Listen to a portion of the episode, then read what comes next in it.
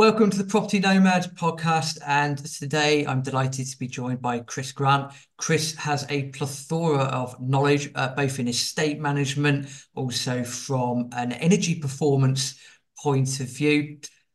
Chris graduated and got his first job as an estate agent in East London and rapidly progressed to being branch manager. From there, moved into commercial agency, specialising in licensed property market. Uh, played a, a key role in the beer orders, uh, which saw UK's UK breweries selling off huge tranches of their pub estates to various investment companies.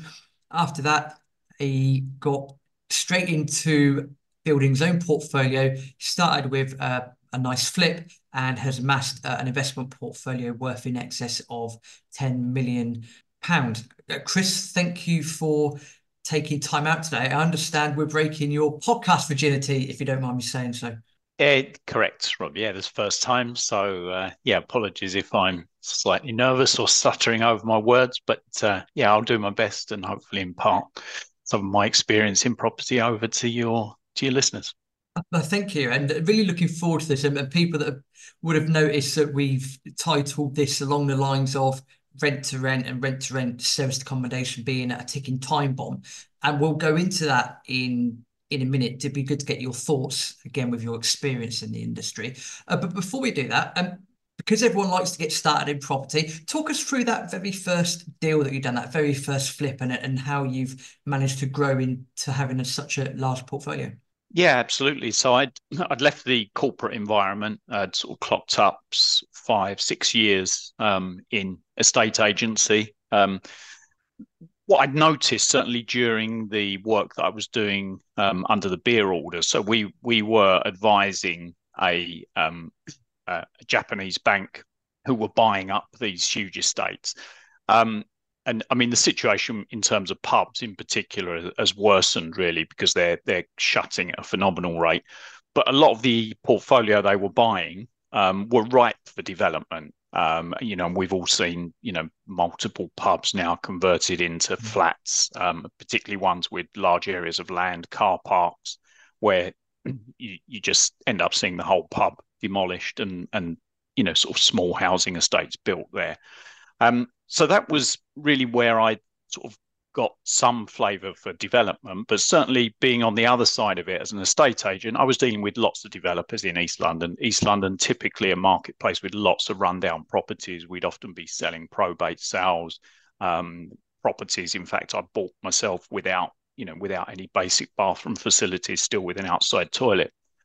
Um, so, you know, I had a reasonable flavour for the marketplace uh, and also the profits that could be uh, made from that. So um, when we'd come to the end of the work I was doing um, in the license sector, um, still a relatively young man, lots of energy and, and, passion for property, I made that decision to go out uh, by myself and to see if I could make a living doing it. And I was very fortunate at the time, um, although sort of 27,000, which was the purchase price of that first property, wasn't a great deal of money by sort of modern standards. For me at the time, it was. You know, I, I was very fortunate to to tap up my my late father for um, for a chunk of that money.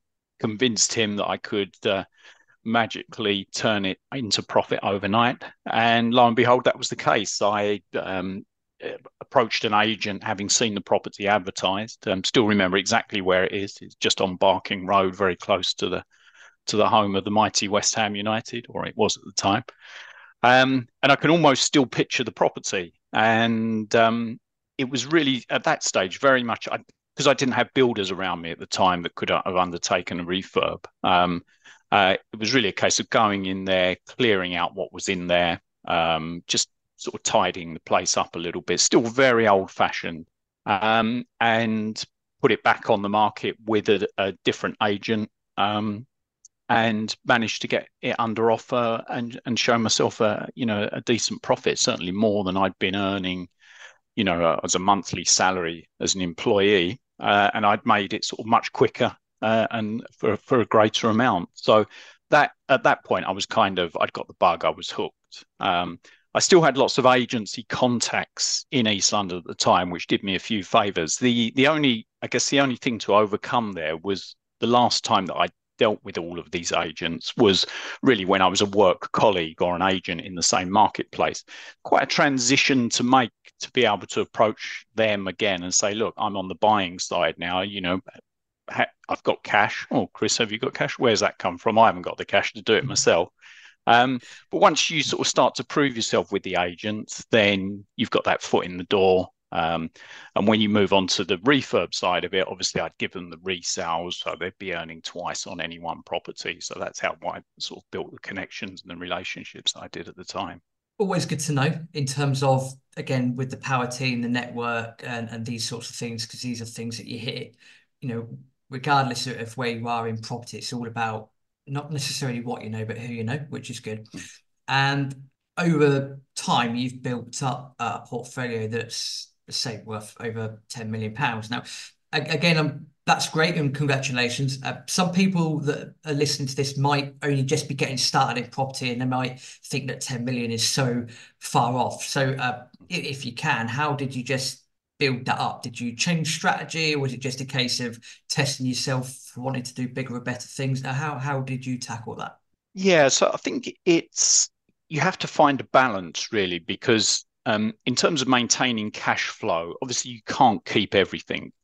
Um, back in when I, I started, um, you was if you bought at the right price, which I was thankful to always be able to do, you could undertake your refurbishment work and pretty much, if you did want to retain that property, pretty much pull all of your money back out of it by refinancing on the enhanced um, property value. Um, I was probably one of the first borrowers um, for Paragon when they entered into the market, and I'm still quite loyal to them now. They had some fantastic refurb pro- products at the time that could effectively forward value um, the property prior to purchase and, and and starting work on it. so I had a great relationship with them, with their local valuer as well. Um, so I was always pulling my money out. So if I had, if it, if it was something that had been refurbed to a decent standard, if it's sold within normally sort of six to eight weeks, which in the right market it should do, um, or certainly be under offer, fantastic. Then it would be sold, and I'd have money back in the bank. Um, if it didn't sell beyond that point, my policy was always at that point to have rented it out. So I'd refinance it again, still able to pull my money back out, um, but move on to the next one. So that property portfolio is kind of, in many ways, legacy property that hadn't sold over the years. Um, and even the buy to market, uh, buy to let market in those days was, you know, relatively new. There was a rental demand, um, but it certainly wasn't as regulated, um, uh, you know, as it as we see now.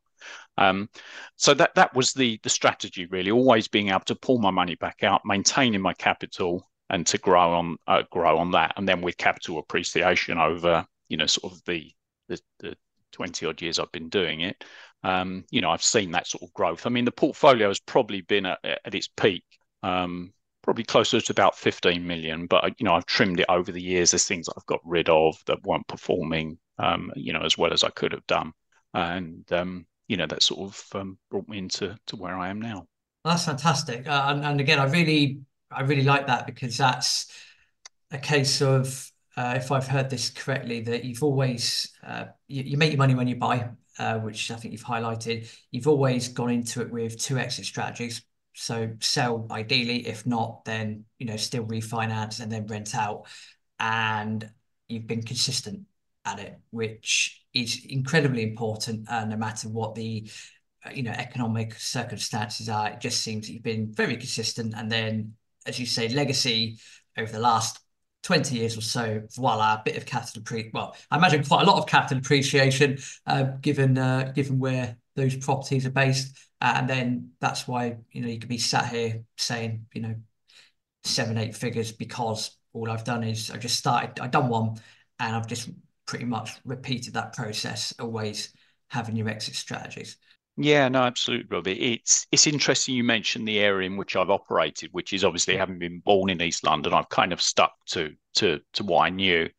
And I think what was transformational in terms of the capital growth that I've achieved um, was the uh, announcement for the uh, Olympics.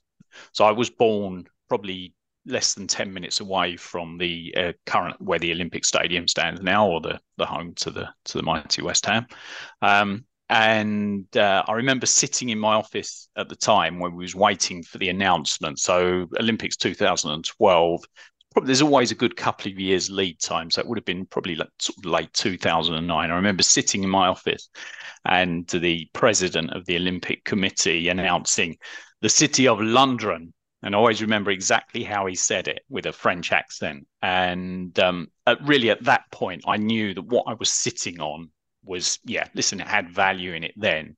But in terms of that regeneration that um, was about to happen across East London. I mean, if you go to Stratford now, you literally wouldn't recognise it. Somebody likened it to Dubai the other day, which I think is a little bit ambitious, but certainly in terms of the, the volume of, of skyscrapers that are there, um, it, you know, it's not a million miles on, off on a sunny day, looking in the right direction.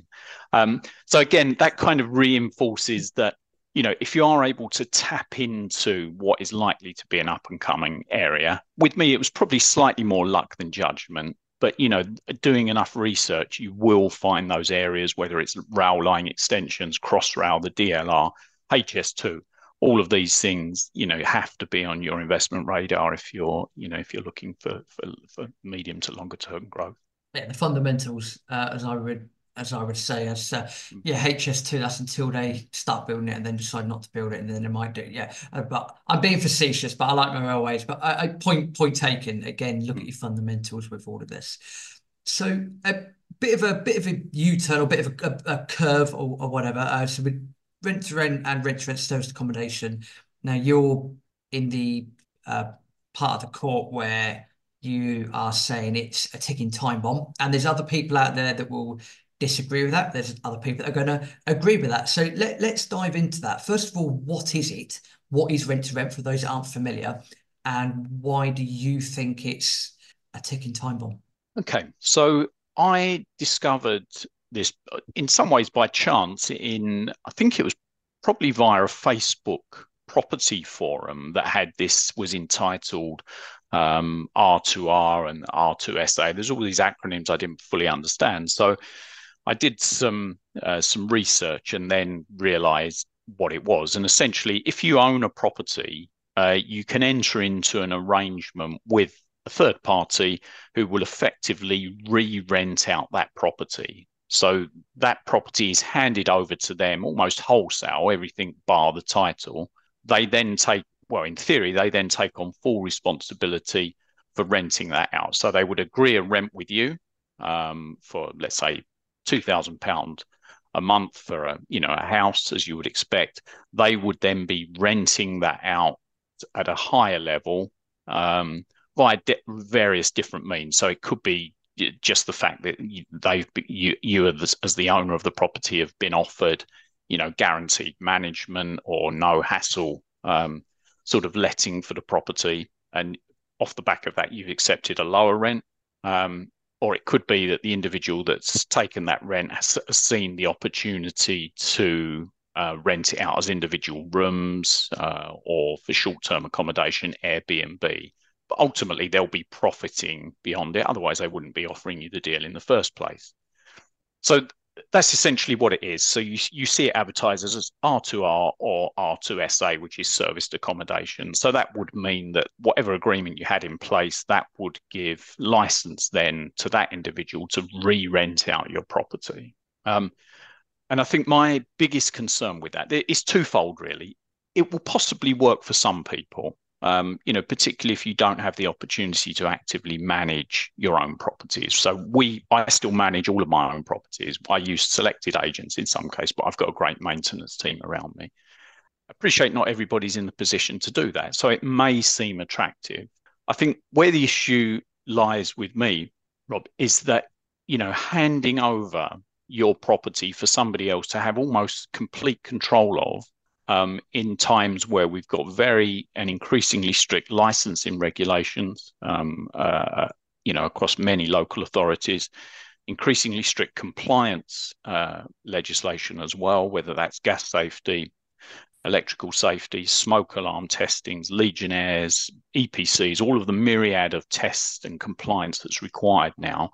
Um, when you're handing over your property, I think the owner of the property can sometimes forget that ultimately they could still be found liable, but any compliance issue, any public liability issue, if there's any safety issues there, if any of the tenants, for you know, for worst case, were injured or you know, uh, uh, you had anything more serious within the property, I'm strict, firmly of the view that the liability would ultimately come back to the owner of that property rather than the what this sort of pseudo landlord that had sat themselves between you and the, the tenants. Um, and I've actually been on the end of that. I've been subject to a prosecution with um, with a local authority in the very early days of um, almost before R, anybody knew what R2R was. Um, I happened to meet an individual who was doing exactly what I've described it was at that time I'd issued an AST to them, and um, that you don't tend to see that now. There there are specific R2R agreements that exist, um, but you know they fall outside of the law, and this is one of the biggest issues as well. There's some contract law there, but it's not within the Housing Act.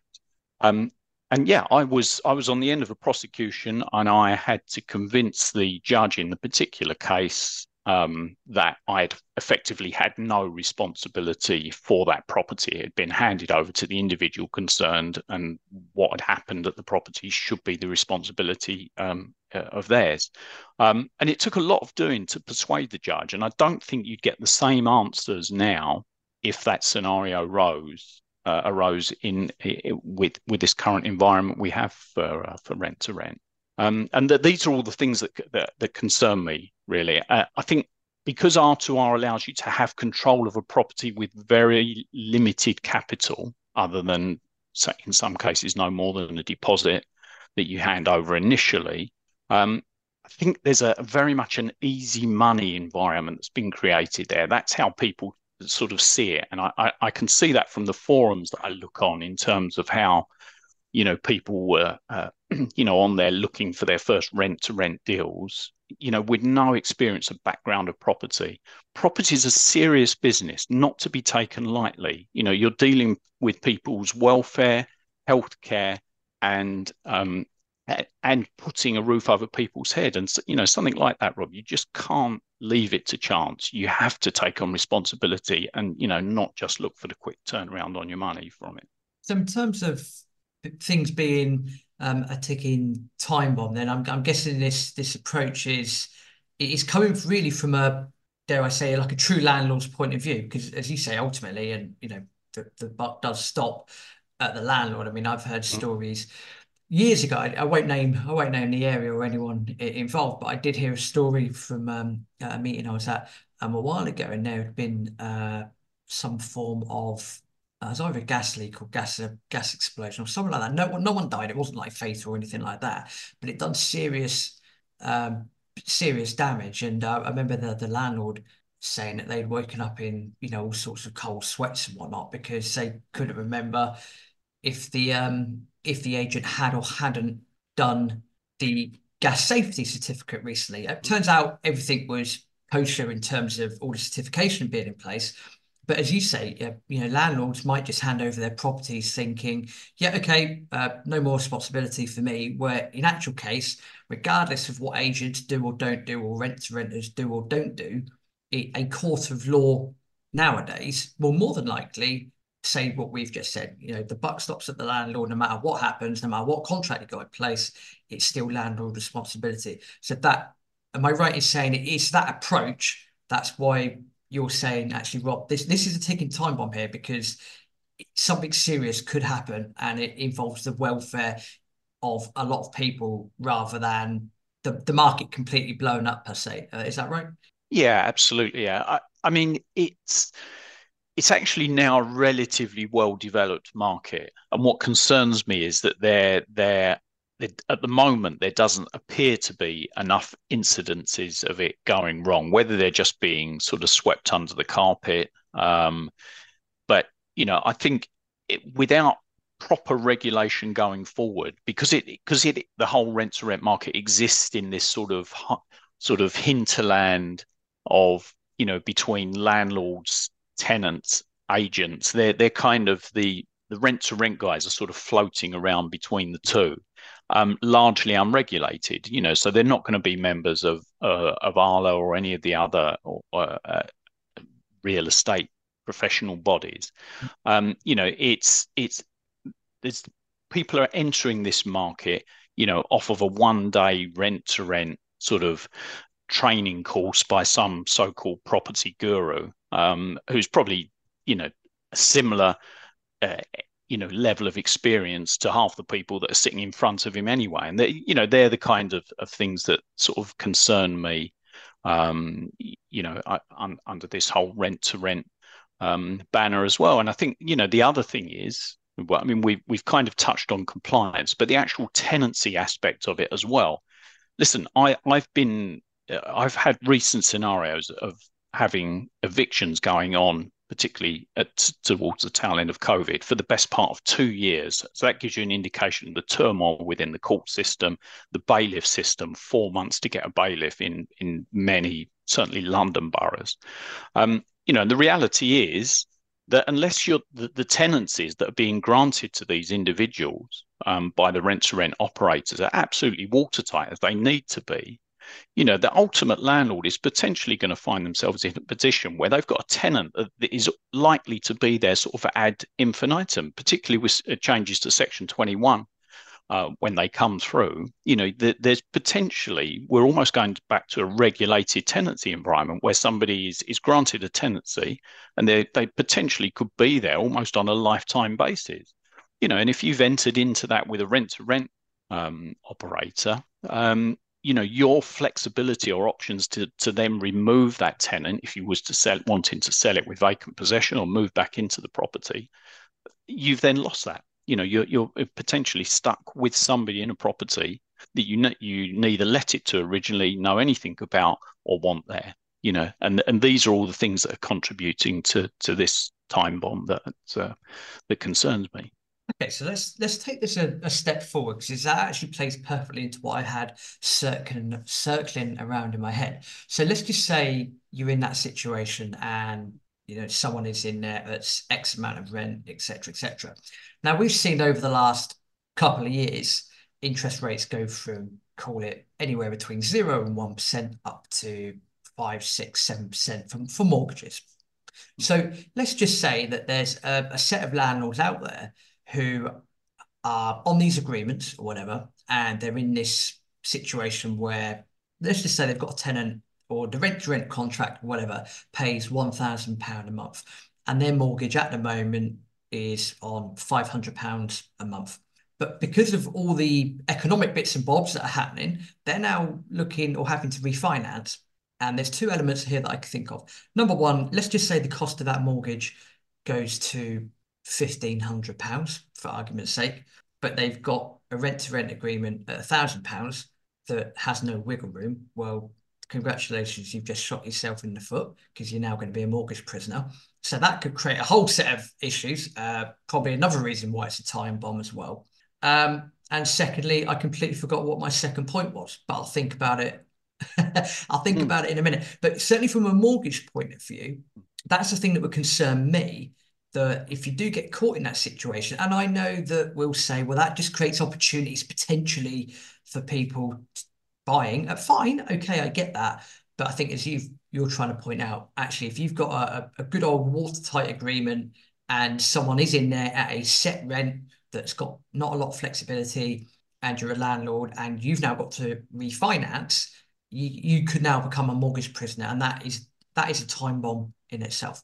Uh, yeah, absolutely. And and you know the the other important thing to to consider is that um, mortgage terms and conditions um, generally obviously they make allowances for the property to be let on ASTs, um, but there's very little reference ever to to the ability as as the, uh, the the mortgagee to be able to let on a rent to rent agreement you know maybe lenders need to get wise to this because it's clearly it's clearly out there. It you know there's clearly you know plenty of growth in that market.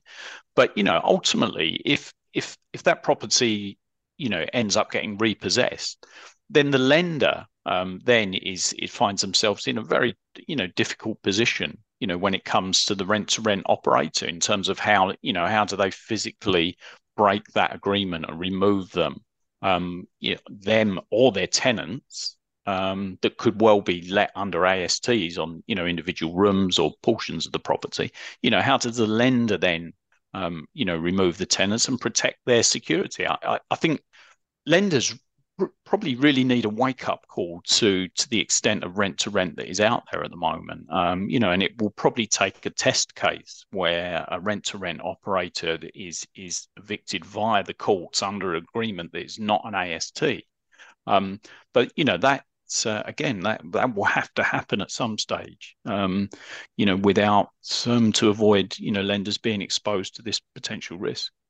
You also read my mind there, Chris, because that was going to be my exact second point about mortgage companies and uh, the uh, agreements that were in place might go against the principles of the mortgage in the first place. So thank you for uh, helping me yeah. uh, read my mind. So mm. in, I guess if we're if, if we're summarising, I think that uh, what I would say is, and, and I agree that sometimes when something needs to come to light, it's going to take something bad to happen in order for things to possibly get better. Um, that's probably a good place to start. You know, I think everyone was completely horrified over Grenfell, for example, with the cladding scandal and all that sort of stuff. And I think the more that people unwrap from that, the more that that's not for this podcast, but I think you get the point. I think people listening to this are going to get the point. The more you unwrap is, um, uh, yeah, not good to say the least. So, in in effect, put ourselves into our landlord's shoes as we as we have done. In order to I think if we're going to summarize it quickly is to say that have your eyes open protect yourself and always think about what you're doing before you do it. Don't just jump in because someone's waving some paper around with um, you know some guaranteed rent. You've got to think of these things because ultimately as you've said a few times the buck stops with you the landlord and you could end up in a situation where you've just shot yourself in the foot big time.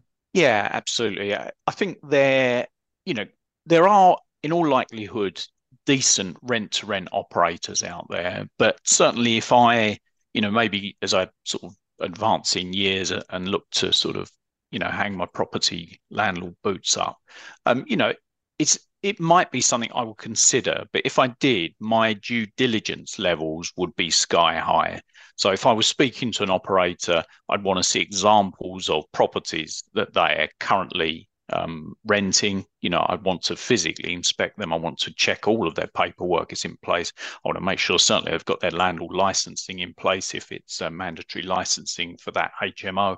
Um, you know, do proper due diligence on these because the reality is there's just way too many new entrants into this market that see it as a, you know, a quick, fast buck, um, you know, that I, I think are, you know, woefully equipped to to deal with the rigors of certainly managing serviced accommodation where you've got five tenants in the property. Also don't forget you know the wear and tear on the property as well. You know these handback agreements that say you'll get the property back in the same condition.